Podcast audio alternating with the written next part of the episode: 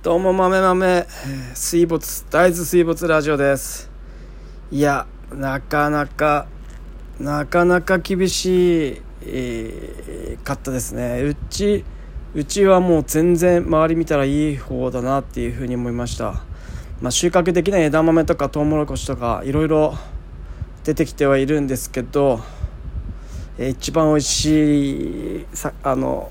秋田ほのかっていう枝豆はもう水没していて、今日は泥まみれで出てきてたんですけど泥まみれだったんですけど、あれはどうなるのかなって、あれに手をかけてやんなきゃいけないぐらいになで、なんか豆できんのかなっていうぐらいの雰囲気の姿でした。で、うちの大豆は本当全然いい方で、今日見回りにちょっと行ってきたんですけど、周りの農家さん見てきたらもう泥まみれで、多分もう無理だろうっていう、全部全滅っていうのと、もうそもそもまだ水の中に浸かってるみたいなところとかがあって、これはなかなか厳しいなという感じでした。水筒は水に1日2日使ったところで、別にそんな大したあれはないんですけど、ただ流木とかが田んぼの中に入ってるともう見えなくて、それがコンバインで稲刈るときに、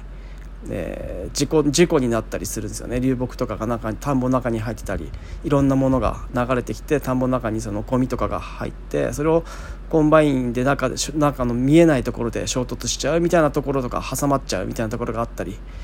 するんですけど、なかなかあれは相当厳しいんじゃないかなという感じを見受け、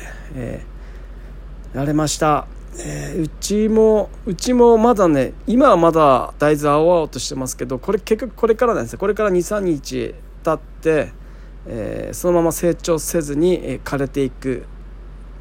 のがどれくらい出てくるのかと、あと枯れるんだけども、ある程度枯れたりしおれたりするんだけど、復活するものとかがどれくらいあるのかとか、まだ今花芽をつけ始めた段階なので、まだちっちゃいんですよね。それがまだ救いだっていう感じで、根っことかもまだ下にそんなにいっぱい伸びてないので、これが木全体がでかくて根っこも大きかったら、その根っこだけやられると下と上のバランスが合わなくて、根っこ腐ってるともうどうしようもないっていう感じになっていくんで、そういう感じじゃないんで、どうなのか、何日か見守るっていう感じになると思います。とりあえず晴れて、まだ雨降るんですよね。明日明後日雨なんですよ。これが晴れて乾いてくれたら、明日明後日以降中耕培土とかかけて、いろいろ作業入れるんですけど、まだ雨が降るっていうことで、雨降るってことから病気が助長する、病気まみれになるっていうことだったりするんで、これはさらに、追い打ちをかけてくるんだろうなっていう感じで、多分東西の散布とかと追肥とかで、こういう時にアミノ酸散布しないとか、あとアミノ酸とかを散布すると病原菌の餌になってしまうんで、病気を余計に増やしてしまうということがあるんで、病気の餌にならないようなものっていう感じの、普通に窒素、即効性のある窒素、硫胺とか尿素とかを、あと追肥用の肥料を入れるっていう、アリン酸とかああいうものも入れると逆に、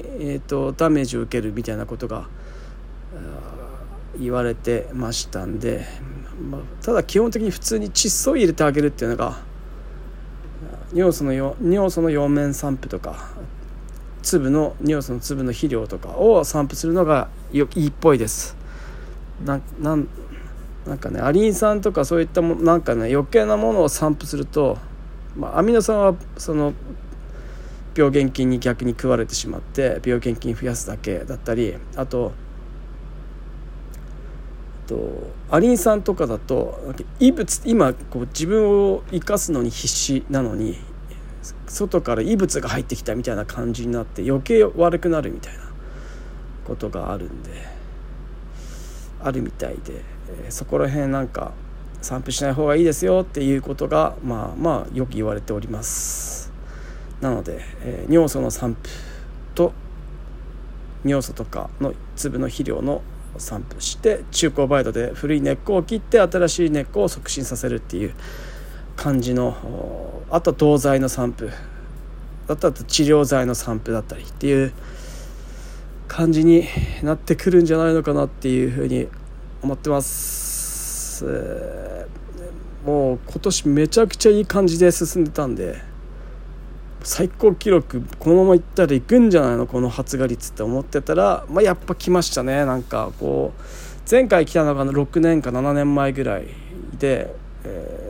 今年以上にまだ被害うちどんぐらい出るか分かんないですけど、前は前でひどかったんですよね。前は前でひどくて、ただうちの場合はこれね言っちゃいけないんですけど、うちの場合は仕事めちゃめちゃ多すぎるんで結構水害でやられてくる方が野菜に関してはちょうどいいっていう、枝豆に関しても秋田ほのか美味しくてもったいないんだけど、あれねもう稲刈りのあたりなんですよ収穫が。あれでも白菜とかブロッコリーとかとめちゃくちゃかぶっちゃうんで、なのでそれがないっていうのはちょっとラッキーって仕事としては食えない。あれいつもね秋田ほのかをいろんな人たちに、友達とかに枝豆を送ってたんで、 あとなんだろうな、そうあれをね加工とかで回そうと今年思ってたんですけど、それも残念だな残念だなっていう感じです。ちょっと仕事減るかなっていう雰囲気があります。またあとはこれでもう大豆と米に集中して仕事できればいいんですけど、まだね秋のキャベツと白菜間に合うんで、その量を増やされたりしたらちょっとたまったもんじゃねえぜって感じなんで、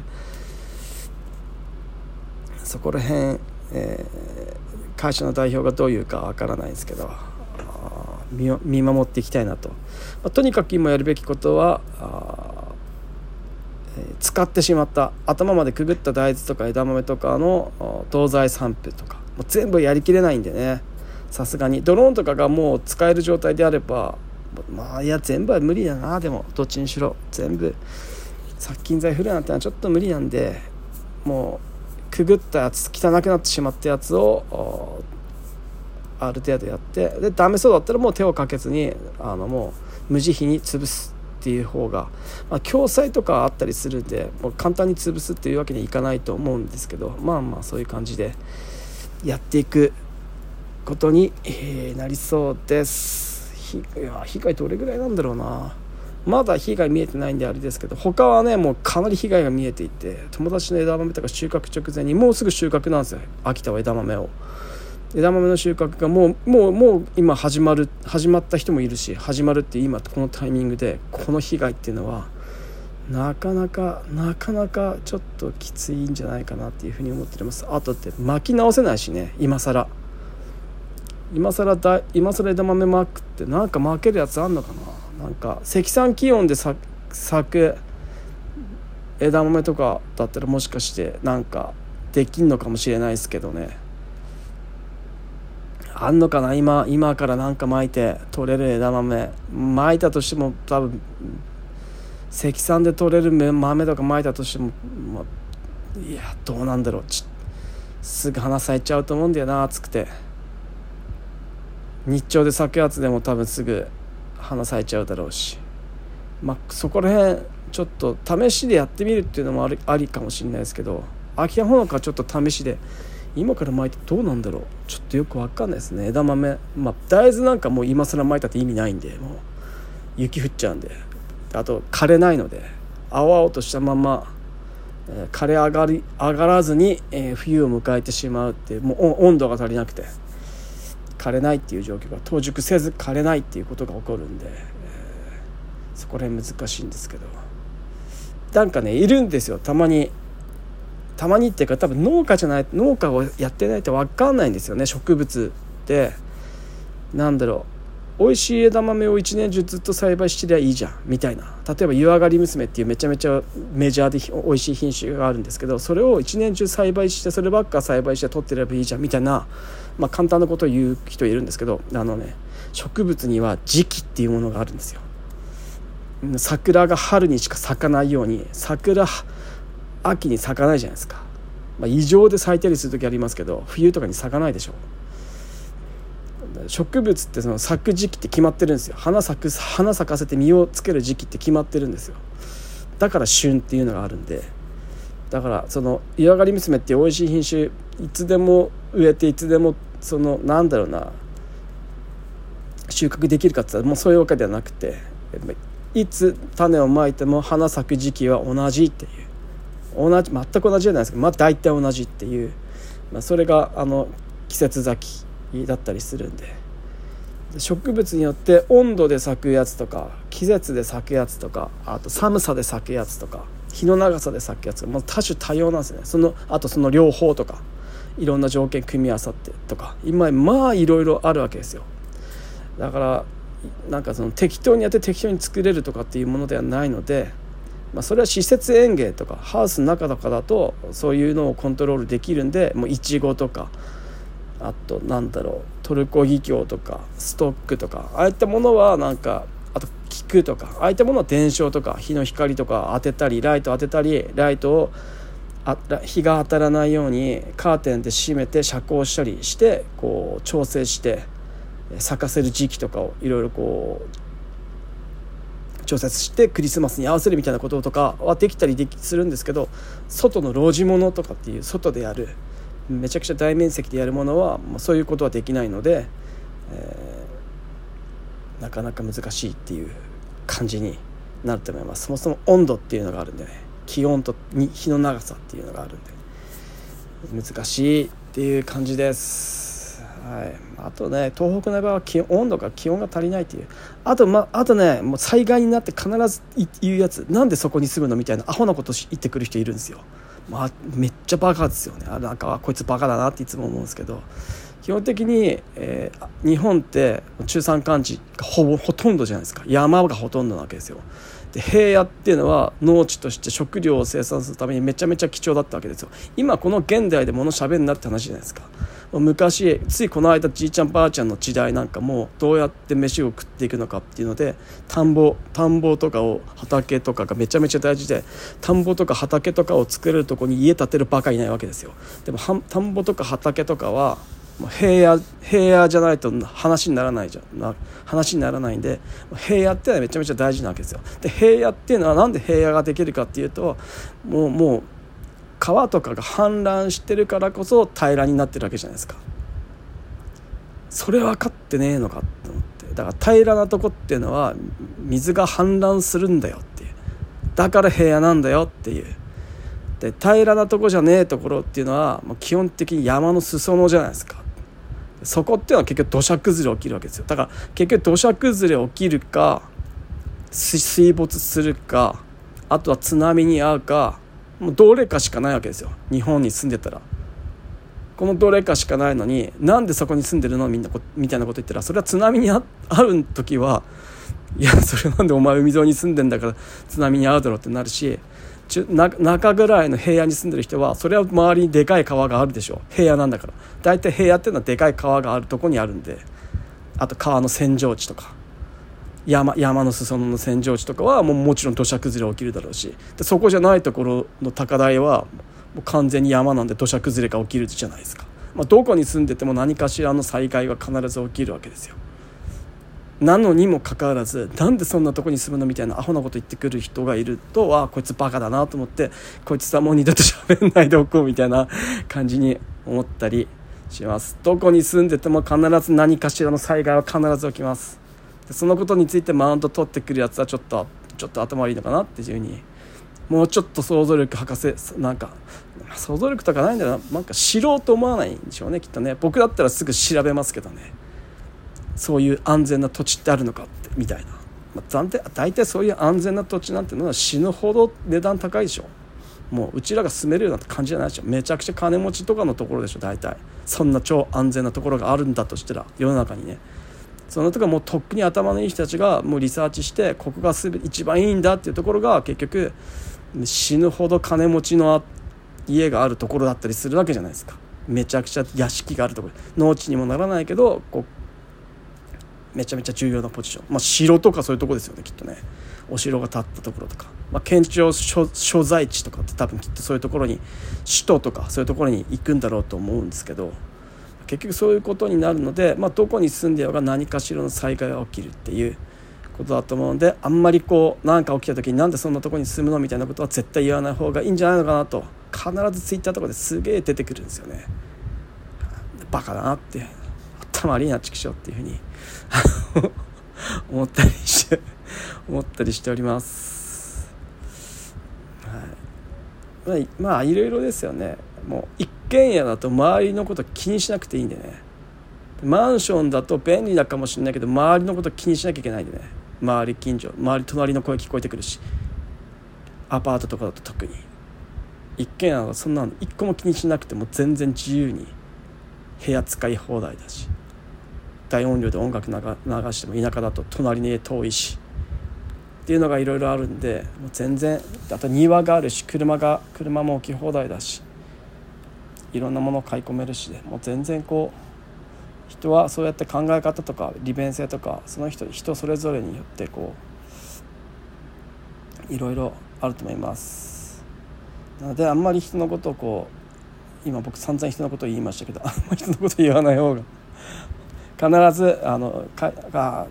ずなんかね、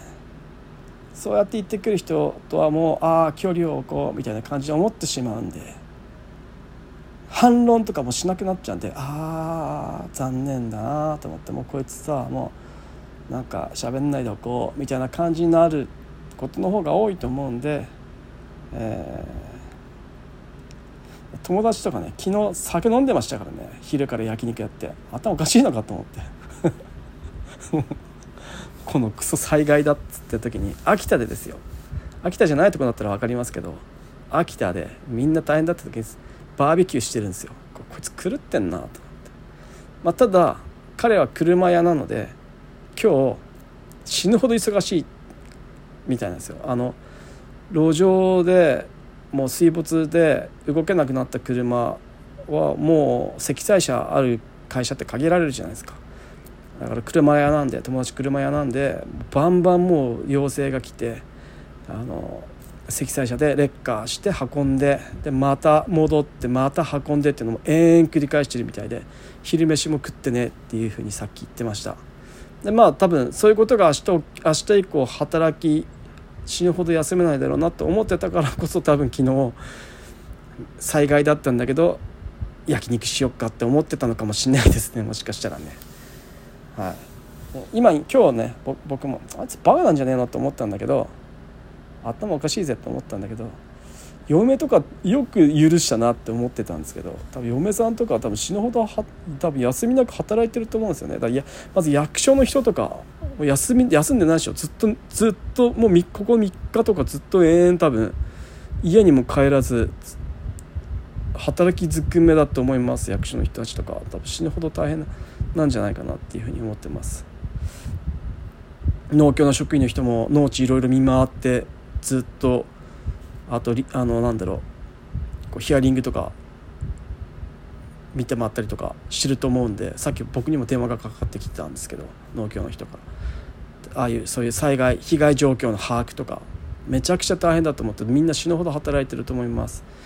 うちはうちでやらなきゃいけないことを、うちはね田畑をみんなから預かって栽培してるので、それを守るっていう責任をあるので、どうにかして大豆をうまくやっていかなきゃいけないっていうのがありますんで、本当はねうちにも積載があるんで手伝いに行きたいんですけど、積載車あるからって車を動いてない車を引っ張ったりして運んだりしたことがないので、あとうちが勝手にそんなことしていいのかっていうのがちょっとよく分かんないんで、まあ友達が借りたいっていうんだったら使っていいよっていう感じではあるんですけど、僕らは車屋じゃないので、なんかそれを勝手になんか動かせるっていう感じじゃないんですけど、もうまあ大変なことになってますよね。もう市内とか秋田市内とかっていう感じなので、皆さん気をつけて。僕はもうヘトヘトなので、乾燥機で布団を温めてます。温めて、もうね、湿度 100% なんですよ。地獄っすよ、マジで。本当これなんかなんだ避難所とかで過ごした人マジきつかったと思います。もうこのジメジメしたところで、雑魚寝で、クーラーも効いてるか効いてないか分かんないところで、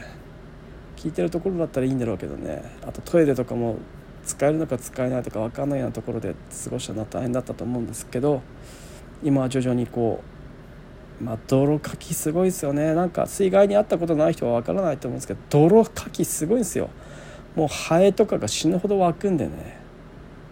もう全部畳とか全てひっくり返さなきゃいけなかったりするんで大変だと思います。以上、豆豆ラジオでした。じゃあね、またね、バイバイ。